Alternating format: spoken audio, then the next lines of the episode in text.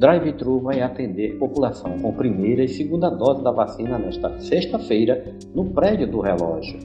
Uma ação assertiva da Prefeitura de Porto Velho tem mobilizado a população da capital toda sexta-feira para ir ao prédio do relógio se imunizar contra a Covid-19. Assim vem ocorrendo o drive-thru da vacinação, que nesta sexta-feira chega à sua décima edição. O objetivo é dar continuidade à aplicação da primeira e segunda dose em horários diferenciados das 18 às 22 horas. O público-alvo da primeira dose são pessoas a partir de 20 anos, mediante cadastro no aplicativo SASE, não sendo necessário aguardar o agendamento feito pelo aplicativo. Durante a ação, uma nova faixa etária pode ser chamada, dependendo da procura pela vacina. Por isso, é importante que toda a população de Porto Velho que tenha mais de 18 anos já faça seu cadastro no SASE.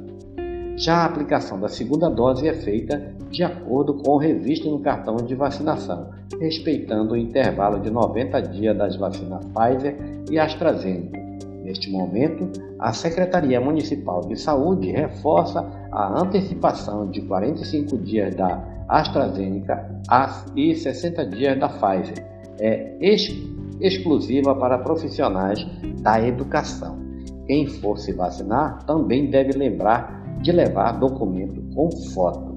A gestão municipal não mede esforços para dar celeridade à vacinação, por isso conta com mais uma vez com a conscientização por parte da população em comparecer no drive-thru. A ação passada, que resultou em 2.700 doses aplicadas, demonstra boa adesão pela grande maioria dos porto-velhenses. O drive-thru também conta com uma logística bem organizada pela Secretaria Municipal de Trânsito, além de demais apoiadores e voluntários.